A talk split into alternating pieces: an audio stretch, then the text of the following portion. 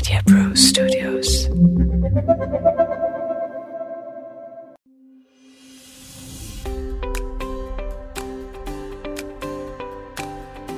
प्यारे भाइयों और बहनों 2021 चला गया 2022 आ गया। आप सब लोगों ने जितना प्यार हमें दिया है डॉक्टर साहब को, उस सब के लिए मैं आपसे धन्यवाद करता हूँ। और आगे हम आपको क्या देंगे, इसकी मैं आपको कुछ झलकी दिखाना चाहता हूँ। एक फरवरी से डॉक्टर साहब अंग्रेज़ी में भी आएगा। आप लोगों में से बहुतों ने हमें प्रश्न भेजे हैं। प्रश्न भेजते रहें। हमें अति खुशी होती है आपके प्रश्नों का जवाब देने में। और श्रोताओं, जैसा कि हमने बिल्कुल शुरू में आपसे कहा था, यह डॉक्टर साहब प्रोग्राम आपके अपने सवालों के जवाब के लिए बनाया गया है। डिस्क्रिप्शन में हमारा नंबर देख लें। उस नंबर पर हमें व्हाट्सएप मैसेज कर दें। हमें बहुत खुशी होगी आपके सवाल का जवाब देने में। शुरू करें सुषमा। हाँ सर। मेरी तरफ़ से भी श्रोताओं को नववर्ष की शुभकामनाएँ। सर लास्ट टाइम हमने बात की थी वज़न घटाने की। बहुत सारी चीज़ें हमने बताई। बहुत सारी चीज़ें अभी भी बाकी है। जिसे मुझे पूरा यकीन है कि ये बातें जो है, इनको और भी हेल्प करेंगी, मदद करेंगी। तो मेरा पहला सवाल है सुषमा जी, आप सवाल शुरू करते हो उससे पहले मैं श्रोताओं को ये कहना चाहूँगा, एक बात तो पत्थर की लकीर की तरह समझ लो, एक किलो एक महीने में कम करना है तो आपके रोज़मर्रा ज़िंदगी में साढ़े सात हज़ार कैलोरी की कटौती करनी पड़ेगी, यानी कि ढाई सौ कैलोरी प्रतिदिन। अगर आपको दो किलो कम करना है एक महीने में तो पंद्रह हज़ार कैलोरी की कटौती करनी पड़ेगी, यानी कि 500 कैलोरी प्रतिदिन। इसके अलावा कोई हकीम लुकमान का नुस्खा नहीं है, जो आपको वज़न कम करवा सके। कोई भी आपसे कहता है ना कि मैं दस हज़ार लेके आपको दस किलो कम करवा देता हूँ तो उससे कहो, बीस हज़ार ले लेना, पहले वज़न कम हो जाने दे। वज़न कम करना एक बहुत बड़ा बिज़नेस इंडस्ट्री है। जितने लोग अपने नॉर्मल वज़न से ज़्यादा हैं, उन सबसे आप पूछो उन्होंने सैकड़ों बार वज़न कम करने की कोशिश की, लेकिन सैकड़ों बार वो असफल रहे। जब तक आप ये कैलोरी का जुगाड़ नहीं समझेंगे, आप वज़न कम नहीं कर सकते। तो मेरा पहला सवाल है इंटरमिटेंट फास्टिंग जो आजकल बहुत ही ज़्यादा फॉलो किया जाता है या बहुत लोग इसे कर रहे हैं। तो ये क्या है और इसके डिफरेंट प्रकार क्या है? इसके टाइप्स क्या है? ये पिछले डेढ़ दो वर्षों से चल रहा है। हमारे पास मरीज़ आते हैं, तबीयत खराब होती है। क्या कर रहे हो? इंटरमीडियंट फास्टिंग कर रहा हूँ। इंटरमीडियंट फास्टिंग का मतलब क्या है कि चौबीसों घंटों में मैं कुछ घंटे खाऊं और कुछ घंटे न खाऊं। अब लोग अक्सर क्या करते हैं? आठ घंटा खाते हैं दिन में और सोलह घंटा नहीं खाते। इस सोलह घंटे में उनकी रात की नींद भी आ जाती है। अगर इस तरीके से किसी का वज़न कम हुआ है तो उस शख्स या महिला ने ज़रूर कैलरी भी कम की होगी। सिर्फ़ 16 घंटे फांके करके वज़न कम नहीं होता। अक्सर जो लोग ये तरीका अपनाते हैं, वो क्या करते हैं? सुबह नाश्ता नहीं खाते, सुबह 11 से 7 तक खाते हैं या दोपहर 12 से रात को 8 तक खाते हैं और फिर खाली पेट रहते हैं। इसे कहते हैं टाइम रिस्ट्रिक्टेड ईटिंग यानी कि मैं कुछ घंटे नहीं खाऊँगा, कुछ घंटे खाऊँगा या इंटरमीडियंट फास्टिंग एक दिन में मैं छोटे छोटे उपवास रख लिया करूँगा। कुछ लोग इसका दूसरा वर्णन देखते हैं जो एक दिन खाते हैं, एक दिन नहीं खाते। इस तरीके से वे लोग इंटरमीडियंट फास्टिंग करते हैं और उम्मीद रखते हैं कि उनका वज़न कम होगा। अगर आप इस तरीके से फाके ना करो 16 घंटा लेकिन अपनी कैलोरी कंट्रोल कर लो तो आपका वज़न वैसे ही कम होगा।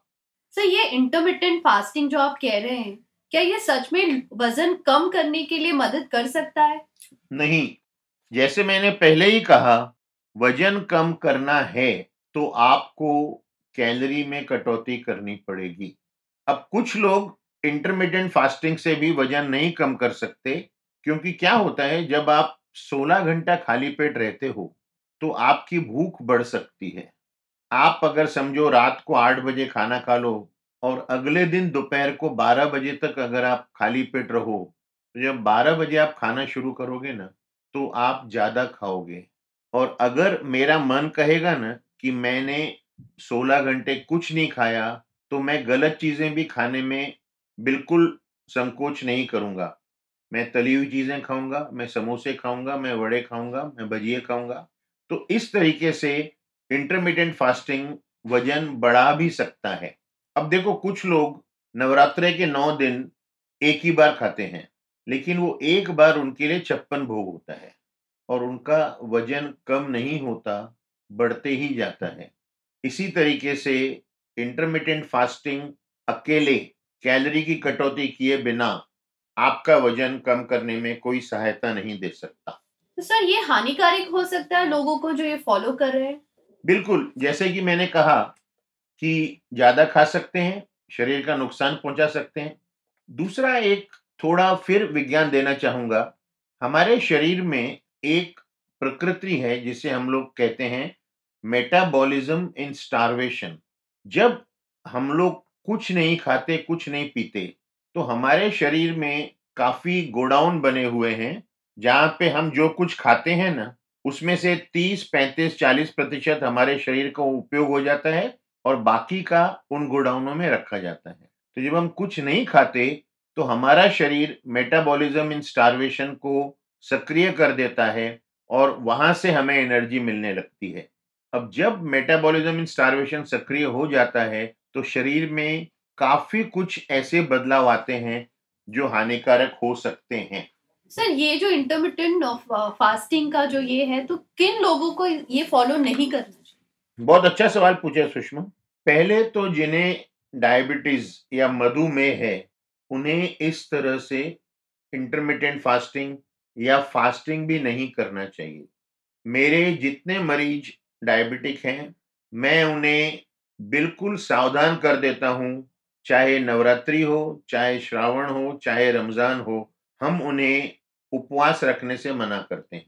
उपवास भी 12 घंटे भी नहीं, क्योंकि डायबिटीज़ में अगर उपवास रखा जाए बॉडी में अगर स्टारवेशन आए तो एक भयंकर कॉम्प्लिकेशन है जिसका नाम है डायबिटिक कीटो एसिडोसिस जो इंसान को मार भी सकता है।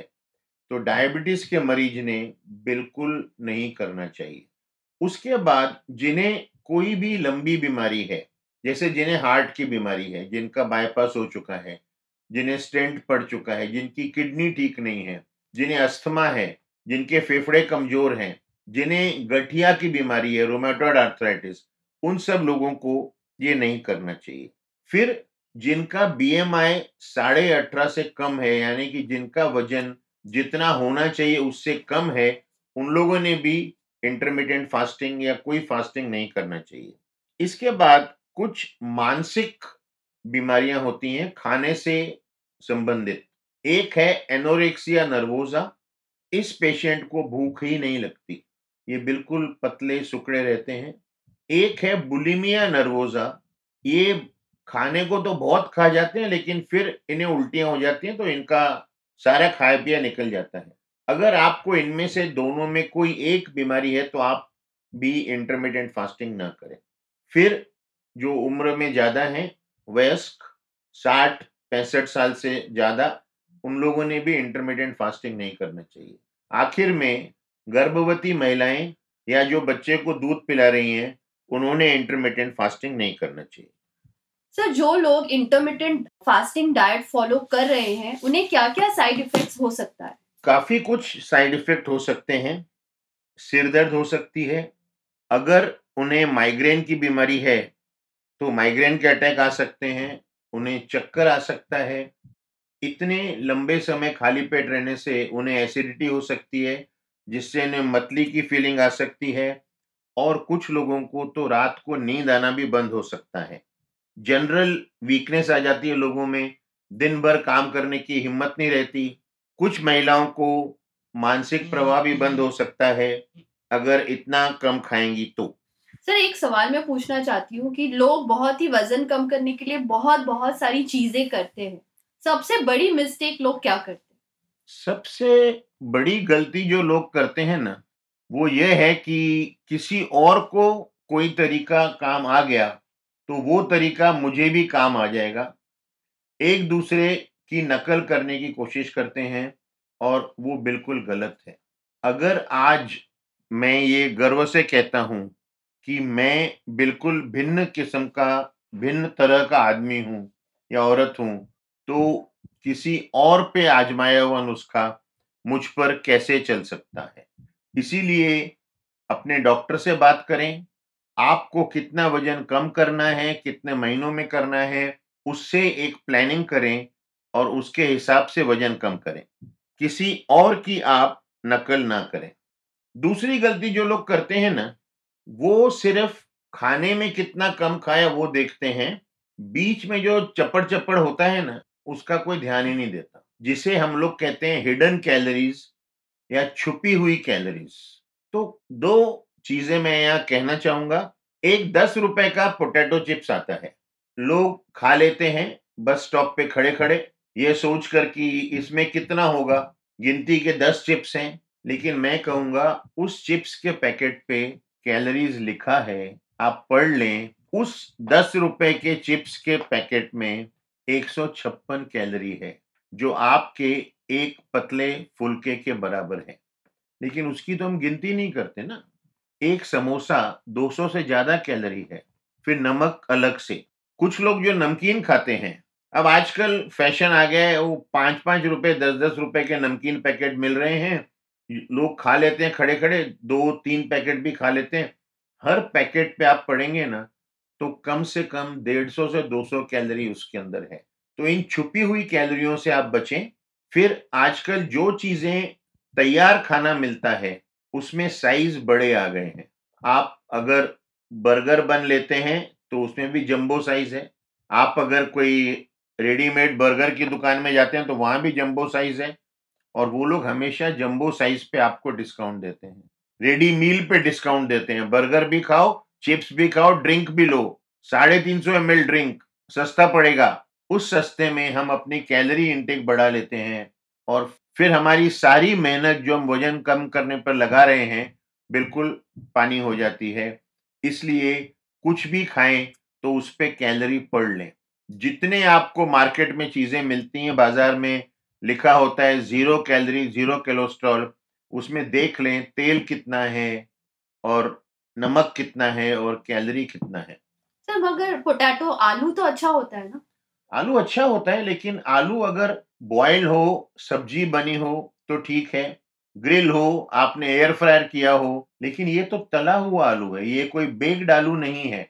इसमें तो नुकसान होना ही है इसमें तो कैलोरी आनी ही आनी है। सर, अगला जो प्रश्न है वो मिस्टर इम्तियाज़ जी ने पूछा है। सुषमा, रुक जाओ। अगले सप्ताह करेंगे, क्योंकि वज़न कम करना तो सबके लिए अति आवश्यक है। मोटापा अब एक बीमारी कहा गया है, और जिसका वज़न ज़्यादा है, उसे ब्लड प्रेशर रक्तचाप डायबिटीज़ हार्ट इन सब बीमारियों का डर रहता है। और अब तो रिसर्च ने यह भी बताया है कि मोटे इंसान को कैंसर होने का भी डर ज़्यादा है। तो फिर हम बाकी प्रश्न अगले सप्ताह लेंगे। नमस्कार श्रोताओं फिर अगले सप्ताह मिलते हैं आपसे।